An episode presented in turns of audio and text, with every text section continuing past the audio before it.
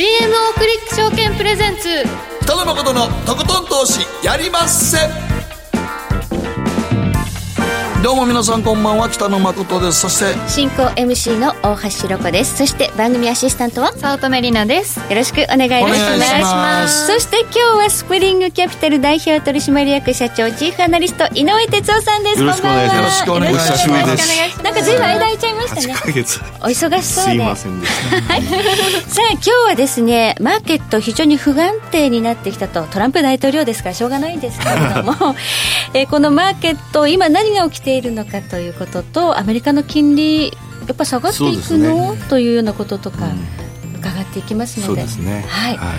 あの希望はあるのかどうかということも含めて、どんな時もありますよ。あります？か はい。じゃあその希望のね 一旦をちょっとこう入れると伺っていきたいと思います。そして、えーマーケットのリアルのコーナーでは今日番組初登場の個人トレーダーの綾鷹さんにご登場いただきます。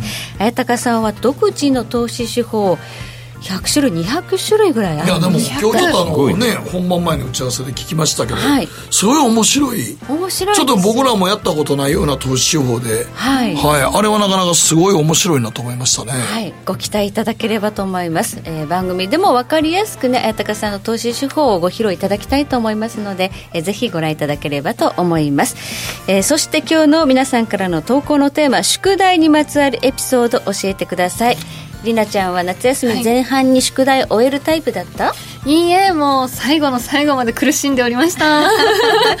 じゃあ今ぐらいの時期って大変な時期ですよなねんか自由研究の思い出とかないんですけど絶対無理なのに天体観測とかしてました。天体観なんか測発見する気でいたの？なんか発見したかったんですよね。すごい野望が大きいね。全く分かんなかったです。僕らも中学校の時のが自由研究で毎年なんかどっかの田舎の山の中であの河原で石叩いては化石取ってましたね、化石？あるもんですか？ありますよ。結構あります。化石ってですごい。さ佐賀もあるちょっと河原のとこでちょっと茶色いやつまでポンポンってやったらなんか貝のね化石とかあったりとかして。えーそれワクワクするやつ。それをなんかそばボールの缶に入れてね間仕切りして。茶色い。茶色い缶に入れて綿詰めてね。えちょっと同級生ですか？ハマるでしょ？このはい世代ハマりますよ。ねそばボールの缶に間仕切りして綿入れて乗せるというね。はい。泉谷のクッキーか。そうそうそうそういうやつ。がそばボーロとかそんなこうこういう四角いちょうど入れやすいのがあったんですね。はい。あの顔思い出しちゃった。それが夏休みの宿題の思い出で、宿題の思い出です。はい。い。ろんなエピソードあるかと思います。皆さんぜひお寄せください。ご紹介させていただきます、ではこの後誠とひろ子の週刊気になるニュースから早速スタートです。北野誠のとことん投資やりまっせ。誠さんより私についてきなさい。わかりましたこの番組は良質な金融サービスをもっと使いやすくもっとリーズナブルに GMO クリック証券の提供でお送りします。誠とひろ子の週刊気になるニュースさて、ここからは誠とひろ子の週間気になるニュースです。今日一日のマーケットデータに加えまして、この一週間に起きた国内外の気になる政治経済ニューストピックなどもピックアップしてまいります。まずは今日の日経平均です。え今日は58円65銭安、2618円57銭で取引を終了しました。今日は小幅安という展開ですが、売買代金が1兆5863億円と2兆円割れどころか1兆6000億円割れが3日間続いているんだそうです。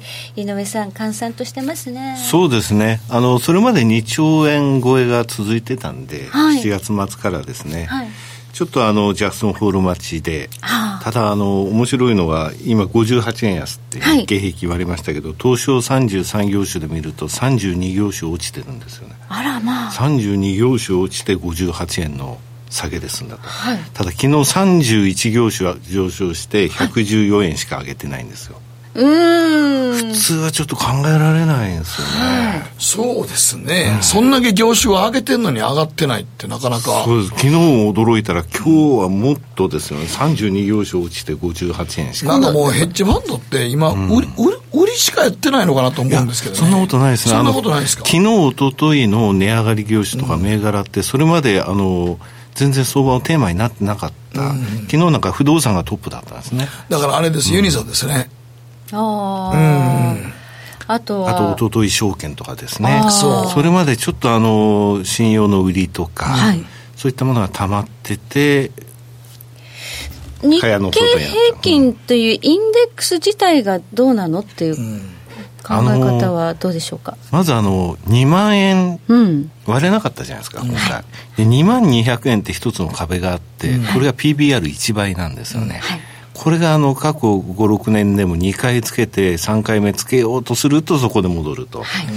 で、ただ、あの、それ以外の PR で見ると、例えば PR の11倍っていうと1万9500円になっちゃうんですが、ええまずは PBR の1倍水準っていうのを、あの、皆さん意識してうん意識してると。やっぱり一倍なかなか終わらないですからね。これね、1倍になるとね、結構あの、熟年投資家って言いますか、お年寄りの投資家たち結構買ってくるんですよ。だからあの一倍割る信じるんですよと、ね。急に割ると、あの PBR はやっぱり一番割ると指標として一倍っていうのはやっぱり、そう、解散価値なんで、そうですね。0.98とかなったら自然と買い出ますよね。ですので、昨日の不動産も含めて、あの、やはり PBR で割安感のある業種、い逆に言えばそれまで株価が冴えなかった、そういったところを拾われてるっていうのは、この、なんか下げない相場にはな。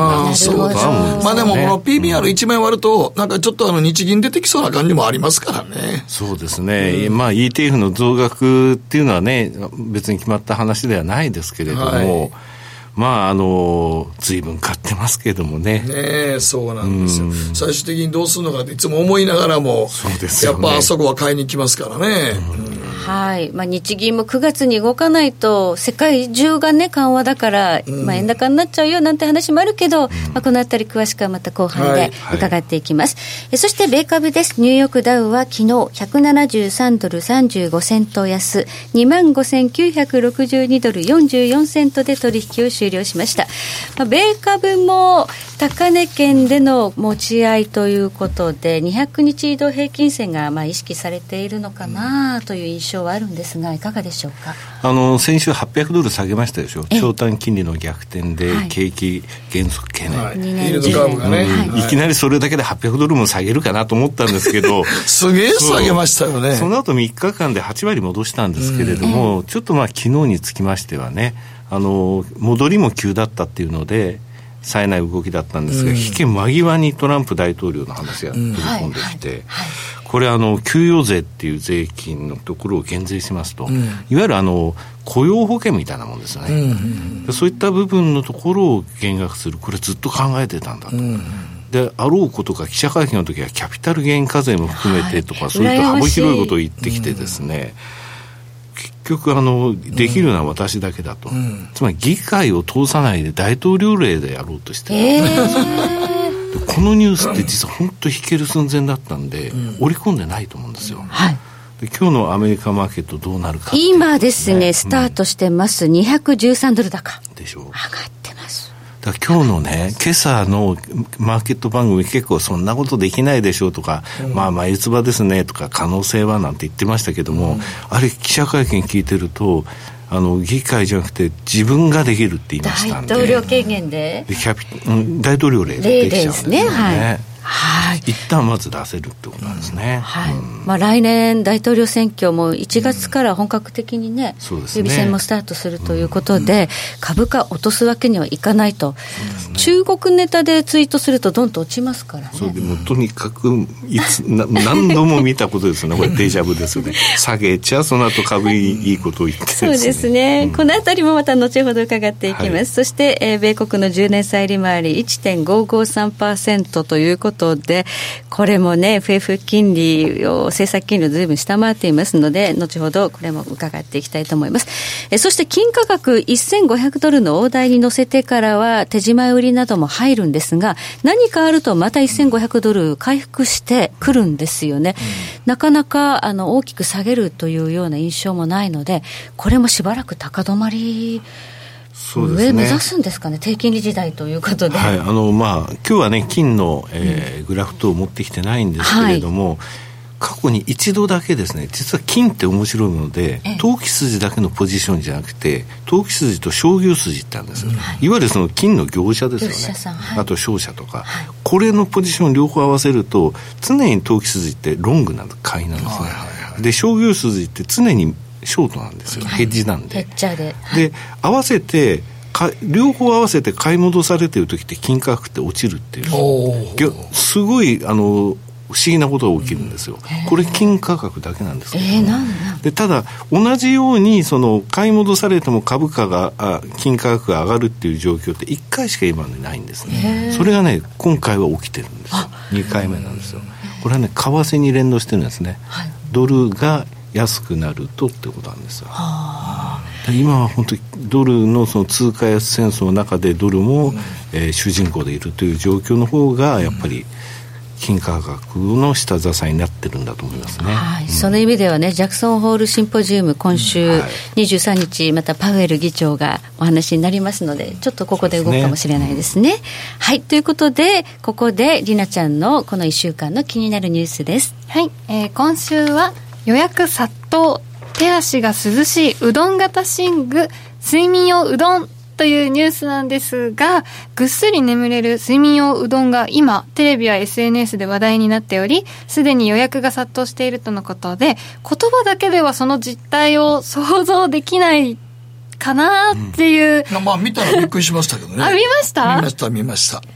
ひろこさん見ました見ました？見ました。僕あんまりテレビ。いやいや、ほんまにね、あの、こんな、うどん？こういうやつのタイプの布団なんですよ。そうなんです、そうなんです。それが、なんかこう、手足も出て、こう、ま、抱きつけたりとかするんですが、それがなんかすごいあったかいらしくて、逆に。そうなんですようどん？うどんうどんみたいな、こう。うどんのような布団。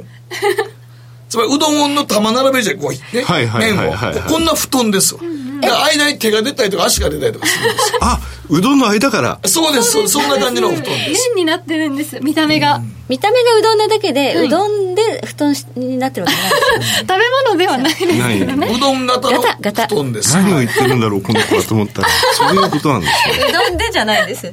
そうなんです。うどんのようなデザイン。なるほど、はい、の布団で手足が出ると。はいその面の隙間から布団に身を沈めると、うん、なんかこうジェットコースターの安全バーさながらの安心感フィット感があるそうなんですけど。見たらなんか面白いなと思うんですけどすごい寝心地がいいみたいで、割と寝具メーカーとしては有名なメーカーが作って、これが1回目のもうだからだから予約が5回目ぐらいまでの予約がもう殺到してるらしいです、ね、入らないんですよねよく寝る寝るんでしょう、ね、家の猫はなんか 近寄ってきそうにないと。え潜り込んじゃうんじゃないんですか？一緒に潜り込めるかもしれない。じゃあ買おう。予約しないといけないちょっと私は絵的になんだろうこれと思ったんですけど SNS でこうなんかすごい評判でいっぱい流れてくるんですよ、でもちょっとうちにあるイメージが湧かなかったので あんまり詳しく調べなかったんですけど、すごい評判すごい評判がいいみたいです、そうらしいんです、はい、気になりました、僕もちょっと一瞬買おうかな思ったんですけど私も買おうと思いました、ね、すごいね街が長いんですけどね、はい、これやっぱりそば、の細さでもラーメンの細さでもダメでうどんだからいいわけですねうんまあそこまでこだわってないと思います そうなんですかね。実物のうどんの太さじゃないですからね。そりゃそうですね。そこまでこだわってないそこまでじゃない。はい、なんとなくうどんなんですね。はい。はい。誠とひろ子の週間気になるニュースでした。北野誠のとことん投資やりまっせやりまっせって何語ですかさあ占えましたぞ、あなたの未来。え、どんなあなたは努力次第で大きな成功を収めます。ただし、野菜中心の食事と早寝早起き適度な運動をして健康なんだよ、母ちゃんのセリフと一緒じゃん。未来は自分で切り開く。株式 FX は GMO クリック証券。すると川上からどんぶらこどんぶらこ。どんぶらこって何？桃が流れてくる音だよ。じゃあかぼちゃは？か天ぷらこ天ぷらこかな。鳥は？唐揚げこ唐揚げこ。パパおやすみ。置いてかないで。頑張るあなたを応援します。GMO クリック証券。エミさん。どうしたの？僕最近考えてしまうんです。毎晩月を見上げるたびに僕の将来はどうなってしまうんだろうって。同時に思うんです。この虚しい気持ちに寄り添ってくれる女性がいたら。好きですでよくない？シンプルにわかりやすく。GMO クリック証券。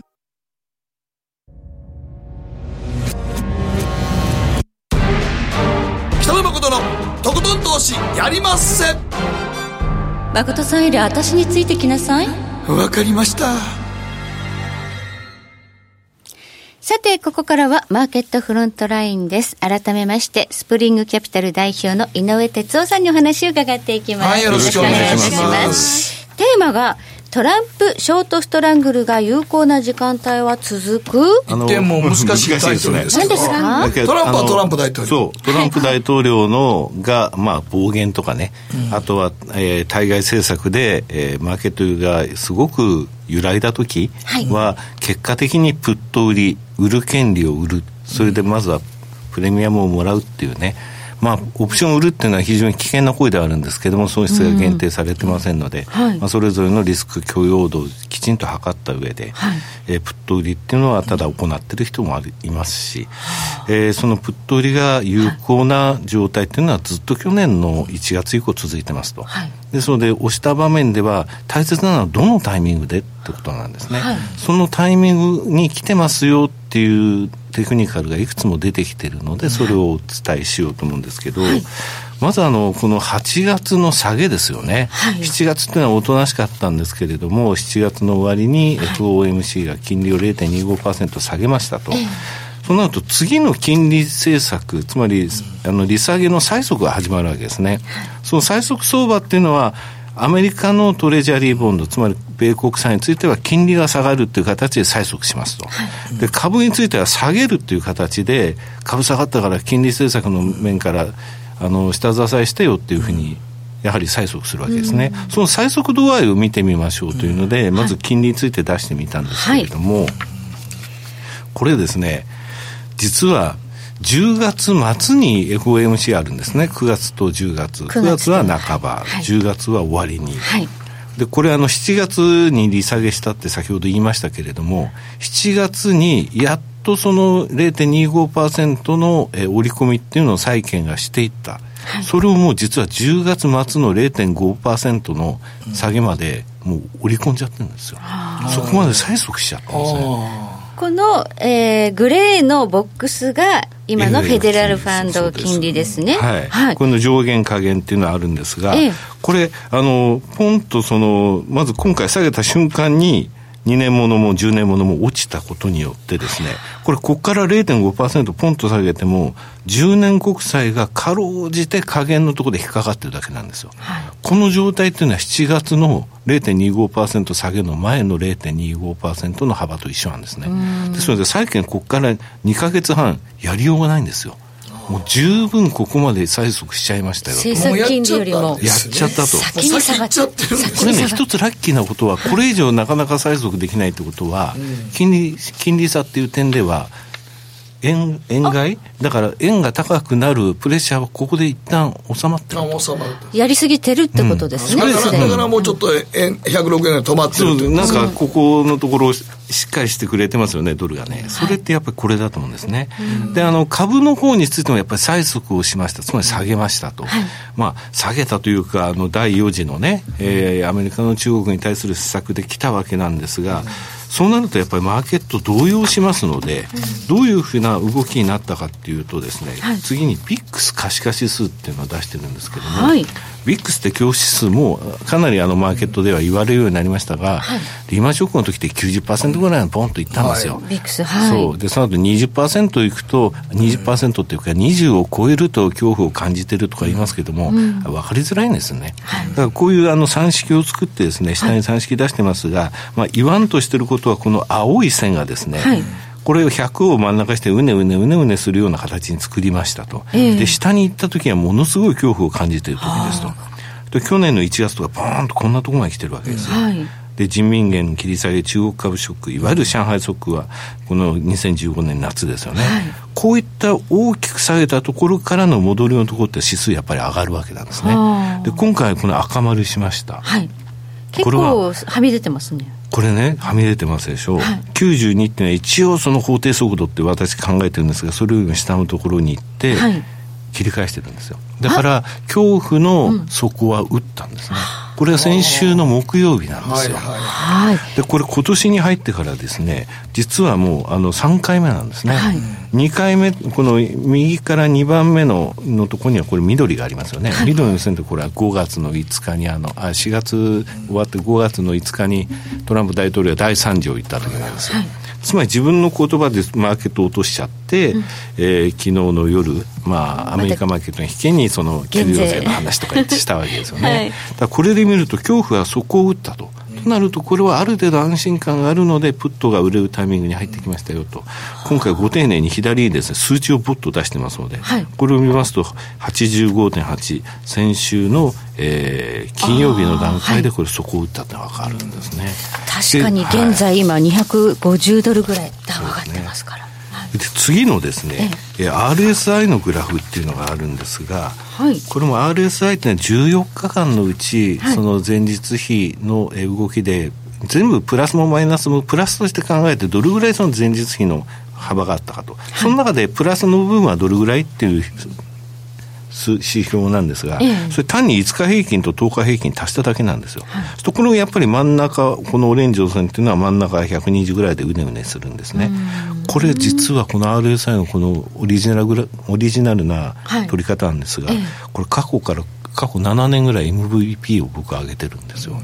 これね、相場の天井とそこ結構当ててってく綺麗れて。に、はい、タイミングが。当ててるんですよ。こうやって見ますと。これほん誰でも作れるんですけどもね、でそれでいくと今回についてはこの緑、はい。これ同じようにこの60という法定速度外ですよね、のところまで行った後に切り返してる。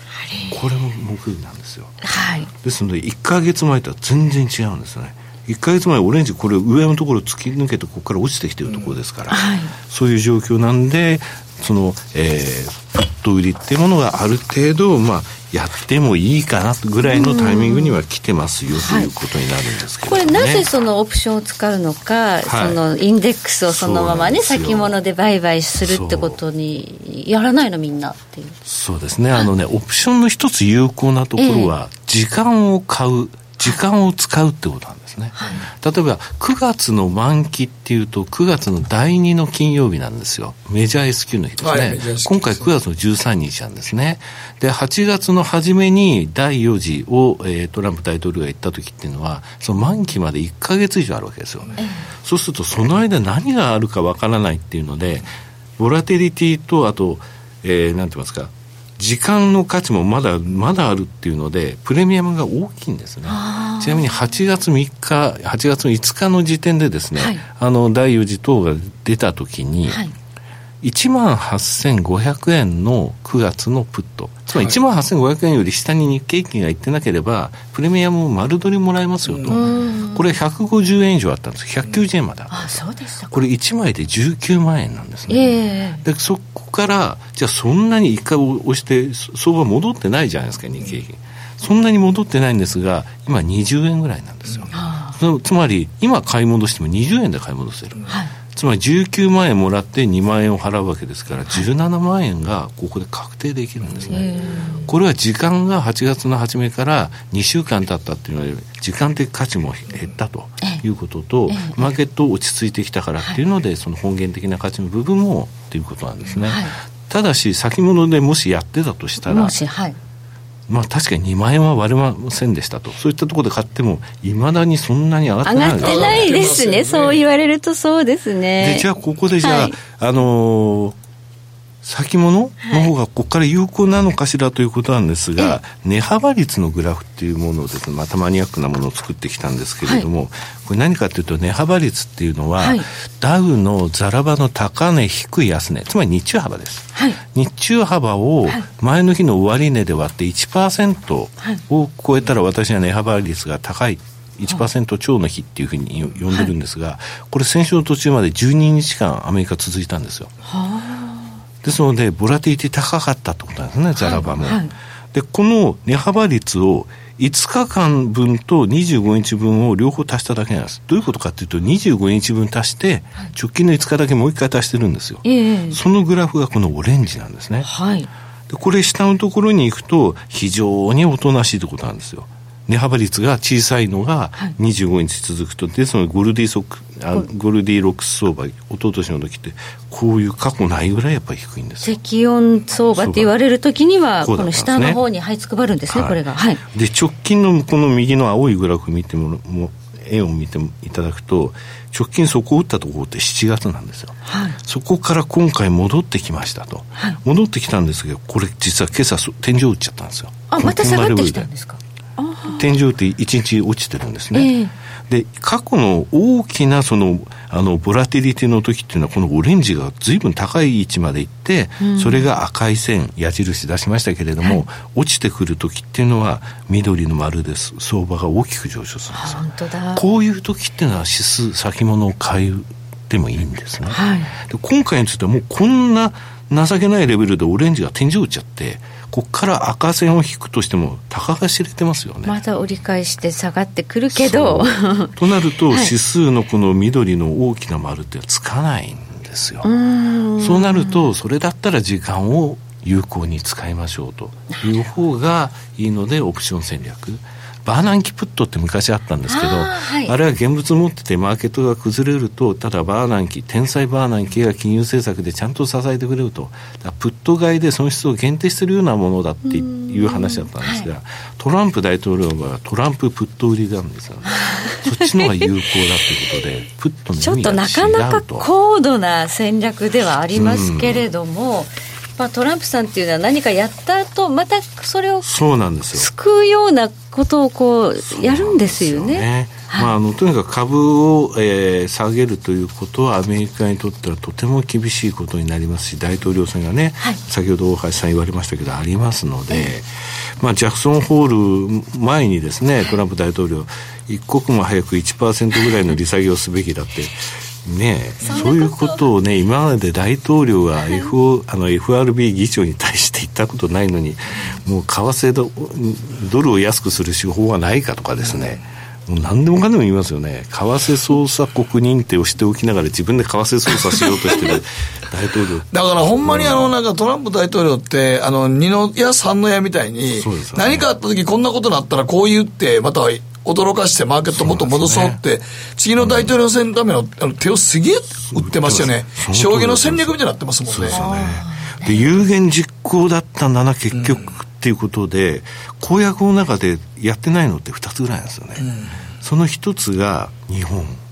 はい、こああの通商はい。交渉。はい、これあの8月の終わり20何日かにまず事務局レベルのあの、事務官レベルの話がありますけど9月に全体像が見えますと、これちょっと怖いなとは思うんですけども、ええ。まあなんとか、今の状態ではあれば過ぎてくれるかなと思うんですけどもう一つ言ってるんですよ、それ何かっていうとまあ、これはないと思いますけど中国を為替操作国に認定して、関税を45%にしてやるって ただ為替操作国認定しまそしたでしょれはやっちゃいましたねやっちゃいましたよねこの間はいまあ、ちょっとあの、ウォールストリートね、はいあの辺の、まあ、マーケットから、ちょっとクリスマスまで待ってくれて、あの、多分あれクリスマス商戦引っかかるからだと思うんですそうよね。なんですよね。それで、あの、品目として500品目ぐらいですか。一旦下げましたよね。下げましたね。年内いっぱいはやめとくと。だってまだ仕込んでないのに、うん。ちょうど9月にあのクリスマス商戦の仕込みをしてあのいわゆる倉庫の中にも満帆にして、さあこれ売ろうって話になるのにまだい入れる前にはい。9月にっていうことになりましたんで、ですのでまあ今回のはただ品目を特定品目にしましたので、全体をやめるって話で一切ないんですよね。うんそうですよね。ただ第5次はありませんから、これでも売り込まなきゃいけない材料であることは確かなんですよね。はい、そしてあと、ちょっと日本株はね、もう本当に10月から消費増税控えてて、今あの、海外勢、全然注目してないなって気がするんですけど、全然ですね、私のところにも問い合わせ、今回の第1クォーター終わった段階で、こんなのないですよ、今までないですよ。ゼロ。ゼロ？あのスクリーニングの依頼もゼロ。えー、でえだから私、まあ、言ってみたらそんなに関心がないってことですよ、ね、だから3月以降私香港もシンガポールも出張行ってないんですよ、はい、これヘッジファンドにあの合ってないってことなんですよね、あのシートは送ってますけれどもちょっと話聞きたいからっていうのが、うん、だ普段香港とかシンガポール行くときに香港行くシンガポールって行くって言わないんですよ、うん。海外の出張でテレビでラジオでですね、うん、これ香港っていうのを言うと香港来たのになんで俺のとこ来なかったとか言われるから、うん、香港とかシンガポールって特定しないんですけども、うん、今回は全然ゼロ。行く必要がなかった、ね、じゃあ、もう海外勢はそのアベノミクスで買った分はほとんど吐き出しちゃってる、う。ん、そうですね、現物と先物合わせますと、はい。あのもう2兆円ぐらいまでになっちゃってるんですよ、一時25兆円あって、これ、上海出口実は前なんですよ、はい、2015年5月の終わりから6月までに、25兆円買ったんですよ、はい、この25兆円ってね、実はね、小泉あの構造改革、あの期待、はいはい、あの時もやっぱり20兆を超えるぐらい買ったんですけども、ちょうど同じぐらい買ってくれたんですが、今、その残高が2兆円、寂しい。2兆円とこれね、あの野田さんとあの解散するのしないのって話したじゃないですか。あ、はい、あの解散するって言ったら翌週の数字ぐらいなんですあじゃあもう本当にアベノミクス行ってこいなんですね、翌週翌週。海外勢から海外勢からしたらもうそんな魅力なの、マーケットではないと、はい、じゃあもうここから入ってこないんですか？いやいやどんな時も希望っていうのはありまして、ね、希望今年もあの3月売られましたけど4月にヨーロッパ買ってまして、うん、それをちょっとまとめてみたんですけども、はい、これあの2015年以降の欧州の月別の累計の売買動向を月別にしたんですね、はい、これ4月っていうのは3月と9月っていうのはここで一旦年金とかロングオンリーのファンドがですね、はい。時価ベースで結局アメリカ僕のポートフォリオのアメリカ株いくらあるの？日本株いくらあるの、うん、そういう比率を出すわけですようわ日本株15%って言ってるのに12%まで落ちちゃったよと。そうすると3%分買うわけですね。そういう動きが4月に出ただけなんですね、大切なので実は5月だったんですよ、はい、5月って本決算を見て、はい、あ日本株これ今年いけるぞと思ったらやっぱりヨーロッパ買ってくるんですね。なるほど。彼らヘッジしませんから、はい、買うか売るかあの話すかしかないんですよ、はい、だから5月買ってくれなかったのでこういう時っていうのは同じことになっちゃう。10月の中間決算の前ですね。11月の決算発表の前に9月の時点で締めて時価総額減った分だけ買ってくれるかもしれませんが、はい、11月この中間決算のところではこの第1クォーターのあの EPS の伸びでは無理でしょうね。じゃあポートフォリオのリバランスというタイミングでは多少ね、うん、そうそうまあ、日本株下がってるし、ね。うん、えー、買わなきゃいけない部分があるということで、まあ、4月と10月はそういうの出るけど、続くかどうかっていうのは、決算次第ですけど、ちょっとまあ期待できないですよね、この円高では。ただ、円高ではちょっとね、想定為替レートからちょっと下回ってるですからね。ただ、この10月って、去年あのい、いわゆる27年ぶりとか8年ぶりとか高値あったじゃないですか、うんえ。ー、日経平均の、それから一昨年16連勝。ありましたでしょ、あの10月のところで。しょ、はい、それはこういう理由があるってことですね。そうだっただけなのか、うん、ただまあこのタイミングではねあの上がりやすいバイアスが働くリバランスでね、はい、そこはちょっと乗ってみてもいいかなうんまあそれこそ PBR、PER というバリエーション見ながらになりますからね。切ったらもう絶対乗ってないかと思います、ね、だからそ1万8000とか1万7500円ないでしょうと思ったらそのプットを売れる。それはその指数が下がったタイミングでって、はい、そういう戦略しかないんじゃないかってことですね。ショートストラングルという。ショートストラングルというとコールも売らなきゃいけないはい、あそうか。だからプット売りだけで。プット売りで。なるほど。はい。ということで、えー、井上哲夫さんにここまでお話を伺いました。はい、どうもありがとうございました。北野誠のとことん投資やりませ。ん GMO クリック証券の魅力は何といっても業界最安水準の株式手数料。さらに企業価値や業績が一目でわかる財務分析ツール。マーケット動向をスピーディーにキャッチいただける充実の投資情報その他使いやすい高機能取引ツールを取り揃えており、投資初心者の方にも安心してご利用いただけます。また、GMO グループの株主優待を使うと、保有株数に応じて最大2万9000円の手数料相当額がキャッシュバック。GMO グループのお得な優待、ぜひご利用ください。株式取引なら GMO クリック証券。GMO クリック証券株式会社は関東財務局長金賞第77号の金融商品取引業者です。当社取扱いの金融商品のお取引にあたっては価格変動などの理由により投資元本を超える損失が発生することがあります。お取引をする際は当社のホームページや契約締結前交付書面で手数料などの諸経費及びリスクについて十分ご確認ください。北野誠のとことん投資やりまっせ誠さんより私についてきなさいわかりましたマーケットのリアルということでございまして、今日はちょっと顔出し NG ですが、はい。綾鷹さんに来てもらいます。よろしくお願いします。よろしくお願いいたします。よろしくお願いしますこの端っこの方にね、今、綾鷹さん座っていただいております。こんばんは、綾鷹です。よろしくお願いします。はいよろしくお願いしますなんかチャットのすごい書き込みのスピードが速い。早いですね。大人気ですね。早いですか？早いです。ありがとうございます綾鷹先生来たということで、大盛り上がりに盛り上がっていらっしゃるんですが。祭りになってますありがとうございます祭りですね。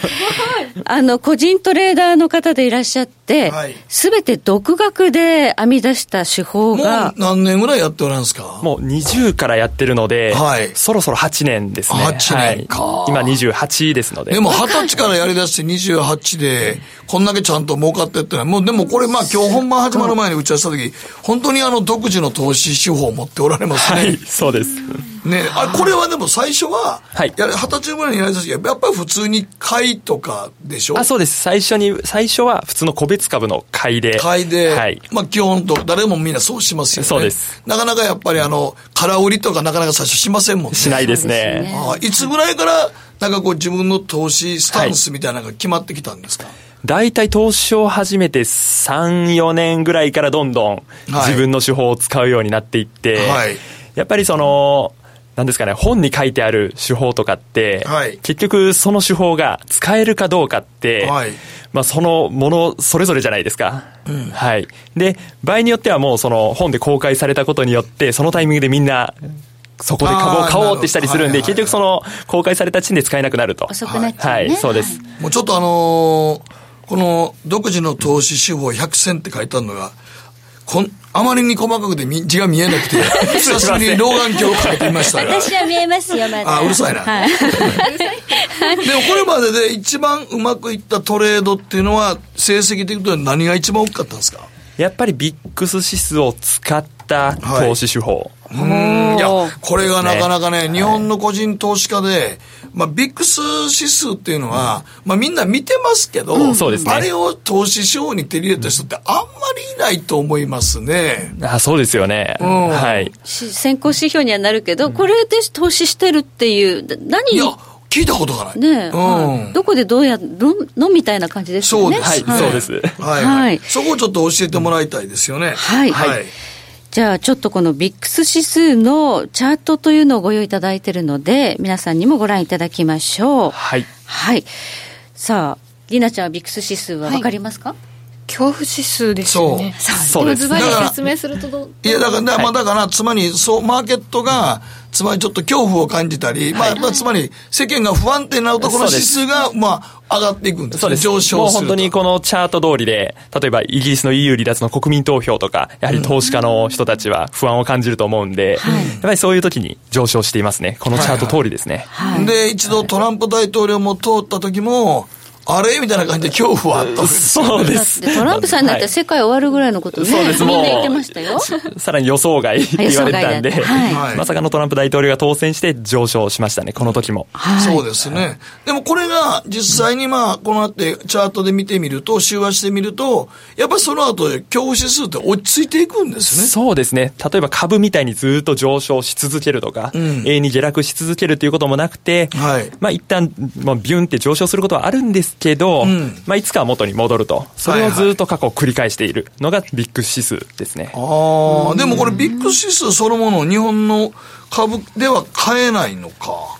えっと、ビッグ指数そのままは投資できないんですけど、投資できないですよね。はい。一応、あの、日本の株でも、はい、はい、ビッグス短期先物 ETF っていう1552っていう、はい、はい、番号なんですけど、それで買うことはできて、はい、で、当時は、このイギリス EU 離脱とかがあった時は空売りもできたんですけど、今はちょっと空売りができなくなってしまったので、で、やはりその僕の手法としては空売りなので、今空売りしようとすると、やはりその CFD 口座というもので使って、えー、取引するしかないですね。はい。じゃあその CFD 口座というのは、この番組の提供の GM クリック証券の CFD を使ってらっしゃるというお話なんですよね。ねはい、だから逆に言うと、あの、このビッグ指数が上に上がったときに、はい、この CFD で空売りをって空売りを仕掛けています。はあ、はい、そうか。だって、ビッグ指数が未来英語上がっていくことってまずないですまずないんですよ。ないですね。確かに言われてみればそうやわ。あそれに気づかれたわけですね。あそうです。たまたま、その、ある雑誌で、うん、そのビックス指数の ETF のまあ、チャートが載ってたんですよね。はい、で、そしてその雑誌では一応買い推奨みたいな話になってたんで、うん、こういう異常が起きた時に上昇するんでヘッジで使いますよみたいな。あはいはい。言い方をされてたんですけど、やはりその月足とか長いチャートを見てみると、永遠に下落してるじゃないかと。ああ、なるほど。で、まあ、つまりヘッジの、はい、ヘッジじゃなくて、一度わーっと吹き上がったものは、延々上がることがずっと下落しますもんね。そうです。ちょっとそのチャート見ていただきましょうか。はい、ビックスと UVXY のチャートを比較ということで、そのずっと下がっているというのは、この右側のチャートがそれですか？そうですね。これは、えっ、と、左と右は全く同じ時期です。大体1年間ぐらいのチャートなんですけど、そうですね。ビックス指数についてはほぼ一定ですね。上昇したり下がったりしながらもほぼ一定で推移してるんですけど、はい、このビックス指数に、えー、連動する ETF については、これ UVXY というもののチャートなんですが、はい、これは確かにそのビッグ指数が上昇しているところでは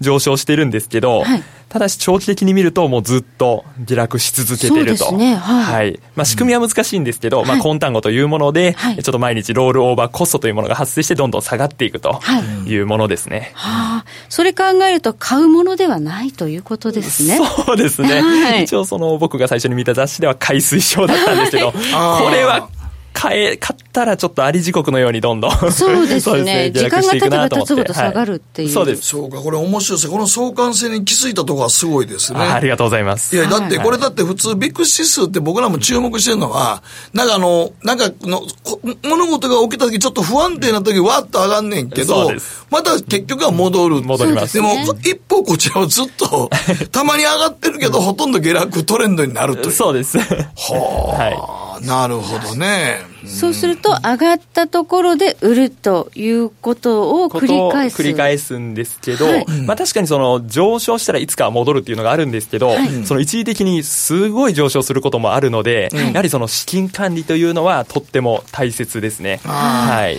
だからあんまりあの、全力ではやらない方がいい。例えばちょっと上がったぐらい全力をと、全力で投資すると、もうそれはただのギャンブルになってしまうので。やっぱりちょっとある程度、まあそういう意味で言うと、資金の3分の1ぐらいにしとくとか、もうそうです。余裕を持って。本当の一部ずつ投資していってっていう。なるほど、はい。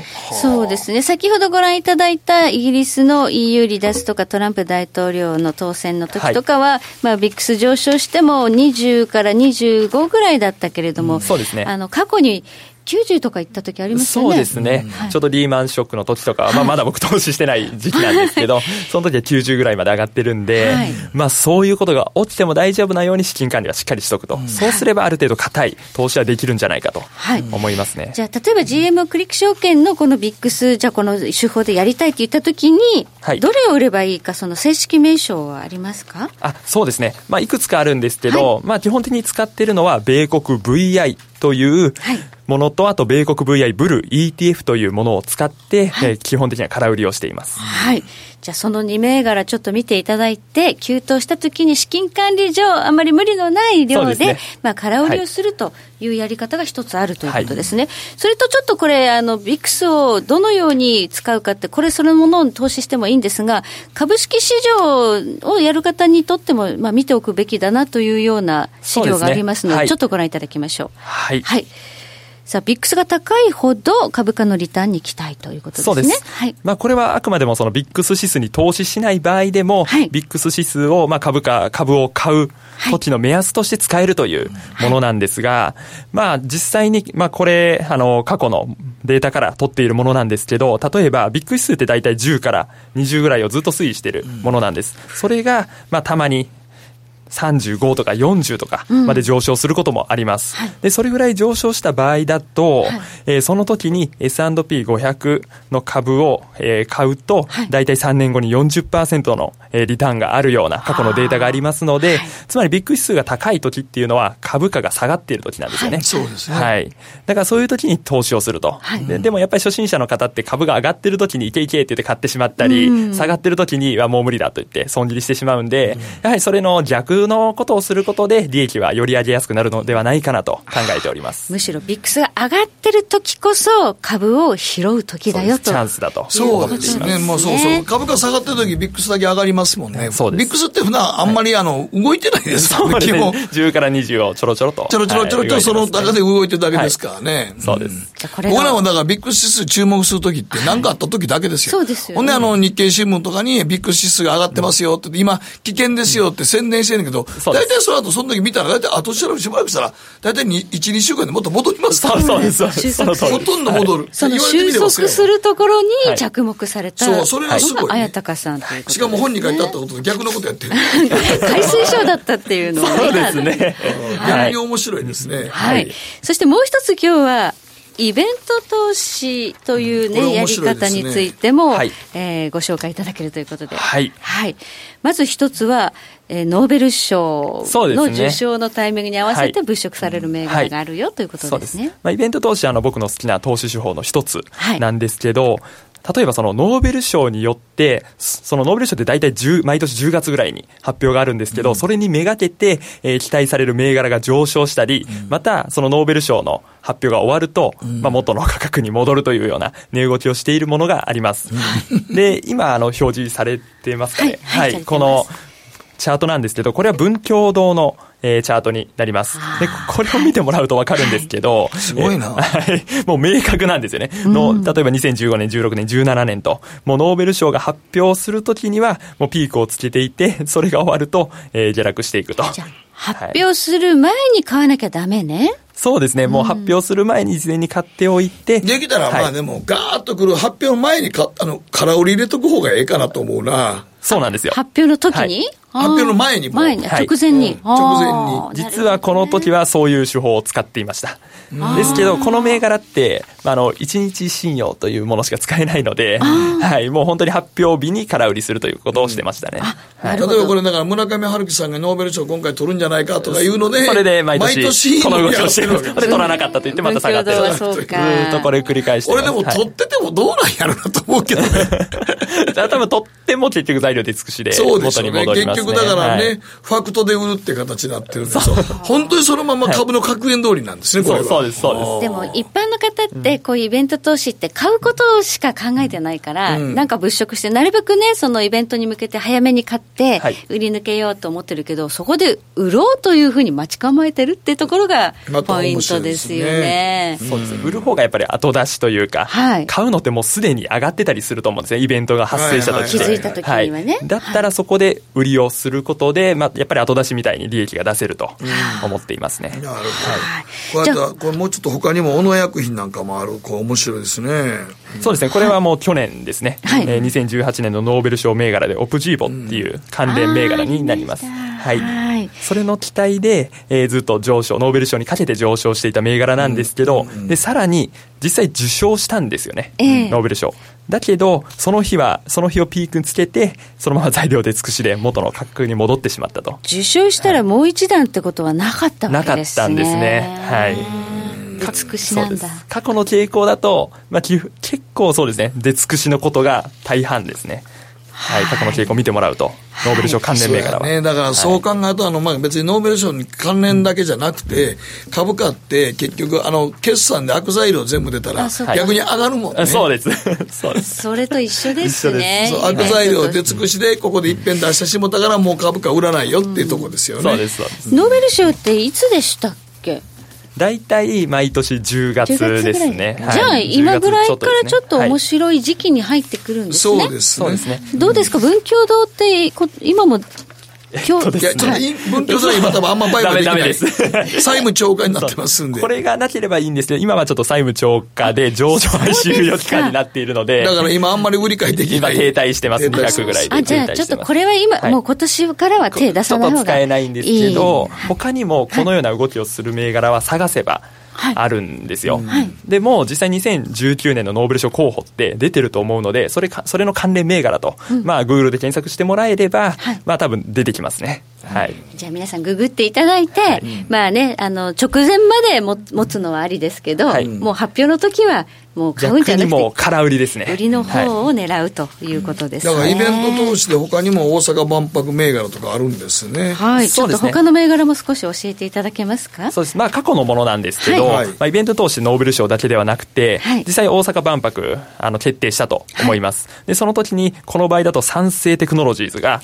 バンって上がったんですけど、やはりこれも材料出尽くしで、まあ、その日をピークにつけて下げていったと。はい、見事な下げでしたね、これも。これも窓開けて大阪阪万博決まった時わーって急上昇したけどその一日で終わっていったわけです。終わっていくとで元に元の 価格に戻るここで買っちゃダメってことなんですねただここで買う人がやっぱり初心者ほど多いんですやっぱりツイートとかで結構流れたりするんで,、でまだまだ行くぞって言って買ってしまって下がっていくと、はい、ここは売りを狙う場所なんですね、決まった時結構だから、あの、割と国挙げてのこととかの、そのイベントは確実に、割と意識されてるんですね、そうすると。そうですね、意識はしていますね。この時は意識してましたね。はい。まあでも、こういう関連銘柄って、やっぱ祭りになりますもんね。祭り買う時祭りになりますもんね。なります、なります、そう、やっぱりな。そうなんだもんね、はい、これ煽り運転なんかも分かりやすいもんね。今問題になってますけれどもね。これも煽り運転のそのニュースがたくさん出ていた時はずっと上昇し続けたんですけど、うん、そのニュースがやはりなくなってくると、うん、まあどんどん株価が停滞していくと。で、最終的には元の価格に戻るっていうのがこのテクノホライゾンの。うん、はい。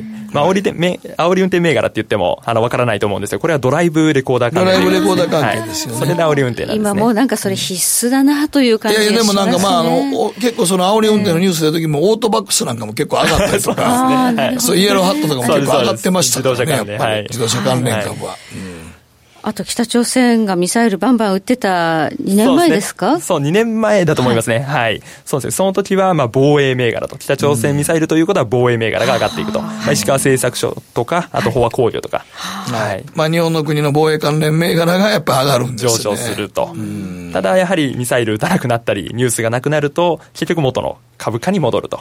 これがイベント投資ですね。はい、そうですか。面白いですね。はい。最近じゃちょっと北朝鮮ミサイル撃ってるけど、あの、慣れすぎちゃったっていうあんまり。あ、もうあんまりあの、ミサイル。にもならない。まだなんか、なんか、なんか季節の風物詩みたいなミサイル本当に、ちょっと怖い話ですけど、慣れるっていうのも嫌ですけど、慣れるのもちょっと嫌なんですけど、やっぱりなんかね、もう慣れてしまうところありますよね。ただみんなが驚いてる時は、こう、バーンと株価が上がったりするので、それがもう、消え失せるときにこう売っていくという逆の発想ですね。はい、ということで今日は綾鷹さんに、ビックス指数を使った投資手法そしてイベント投資の手法についてお話、お聞かせいただきました。まあ、もうちょっと言ってもらいますけどね。はい、よろしくお願いします。はい、ここまでありがとうございました。ありがとうございました。北野誠のとことん投資やりまっせ。やりまっせって何語ですか？さあバカモン。お前は周りが見えてない。また怒られちゃったよ。部長の前歯にノリするな。大学生のノリはもう通用しないぞ。はい。ノリをどうにかしないとまずいですね。部長歯にノリついてますよ。もっと楽しくもっと自由に。GMO クリック証券。ねえ先生好きって10回言って。それ10回クイズでしょいいから。じゃあ好き好き好き好き好き好き好き好き好き好き。僕も先生好き。え？もう。思わず笑みがこぼれる。株式 FX は GMO クリック証券。あらっしゃい。ご注文どうぞ。うんと大盛りラーメンにトッピングでチャーシューコーンメンマ海苔それに味玉白髪ネギね。あバターとワカメも。全部のせ一丁。シンプルにわかりやすく株式 FX は GMO クリック証券。さてここからは皆さんからいただいた投稿を紹介していきます今日のテーマ宿題にまつわるエピソードはい、ポンポンさんから、子供の頃夏休みの宿題、兄貴に私は弟としてよくつあの手伝わされたことを思っており、思い出しております。そんな兄貴はこの間自分の息子に、私にとっておいに子になりますが、夏休みの宿題は早めに済ませて、あとはしっかりと一学期の復習するんだぞと説教してるのを見て呆れてしまいました。私はまだ親になってませんが、親になると自分の子供じゃなくて忘れてしまうんですかね。覚えてるから言うんですよ。逆に。逆にね。綾鷹さんは宿題早くするタイプだった？宿題最後の最後まで残すタイプでしたね。最終日に頑張ります。よかったよかった。一緒でよかった安心しましたね。僕は早く。早くやるタイプだった早くやって失敗したことある。えなんで？あの中学校1年生の時に社会の宿題ではい。自叙伝か偉人伝を読んで自分はこういう人間になりたいっていうのを書きなさいって言われて書いたんですよ。したら田中角栄が逮捕されちゃった。それ本がね雑草のようにって本のタイトルまで覚えてるああありましたね。それをねロッキードの時ですそうねそれでそのまま出したら先生に「お前」ってだって早くやりすぎたんです。ああでも素晴らしいですね。優等生ですね。いやもうその後もう思いっきり野球やるっていう 真似できないです。はい。りなちゃん。はい、えーこちら小太郎さんからで、小学生の頃は感想文という言葉自体の意味が分からず作品の思い入れなら作者が後書きに書いてるじゃないかと 後書きを丸写しばかり。いやそれはもうみんなしてますよ。みんなあそうなんですかこれ。後書きばっかり写してましたからね。えー、あでもあの夏休みの毎日コツコツ1ページやる宿題は全く追いついてなかったんですがただ中学生で1日1ページを達成したら絶対そっちが楽で達成感が気持ちいいことに気づきその後苦しむことなく高校まで無事に夏休みの宿題を乗り切った。とのことなんですけどこれなかなかできないですよ。自分で気づいてねそういうふうにやれるようになるっていうのが成長ですね、1日1ページ。成長しましたね。成長しましたね マロンさんです。僕の宿題ほとんど妹にやってもらったという記憶があります。というのも 僕と妹は3つ違うんですが妹は中高一貫の私立高校に行っていて学校に行っていて僕が高校で習うようなことは妹は中1か中2で習い終えていて僕の高校の夏休みの宿題なんてクロスワードとかパズルを解くような感覚でやってくれましたと。すごい。うちもそうやね。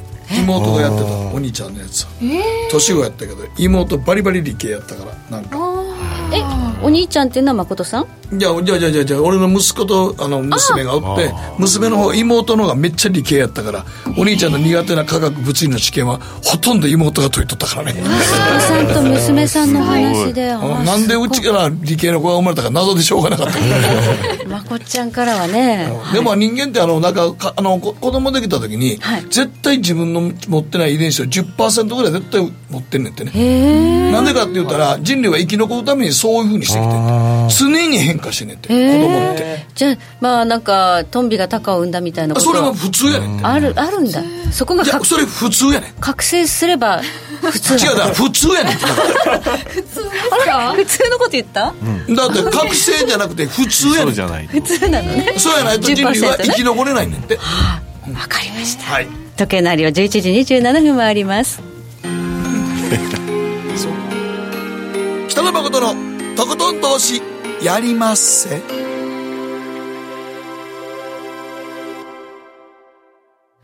この番組は良質な金融サービスをもっと使いやすくもっとリーズナブルに GMO クリック証券の提供でお送りしましたはい、ということでございまして、えー、そう、注目スケジュールですが、やっぱり、ジャクソンホールで何か言うんでしょうかね。注目度は高いですけれどもあのまあ明日ですね。マーケット壊さないだろうというのがもうコンセンサスになってますけどね。そうですね。ただまあ、あの、ちょっと、もう一度利下げ言うのかどうか、まあ、言及ですよね。そうですね。適切に何かあったら対応するとかそういった表現かもしれないですけどね、まあ、日銀の黒田さんお得意のパターンですかね。意外にね黒田さんも参加されるのかな？ドラギさん出ないみたいですね今回ね、はい。黒田さんの発言も気になるのは9月何もしないわけにいかなくなってないですか？発言っていうかあのなんていうかパネルディスカッションとか講演ってやっぱり違うんですよね、あんまり話題になったことないですよね。じゃあパウエルさん23日ここがやっぱり最大の山場でしょうかね,、ではこの後延長戦もありまして延長戦でも綾鷹さん井上さんに引き続きお話を伺っていきますので、はいご期待くださいまで終了です。はい、ここまでありがとうございました。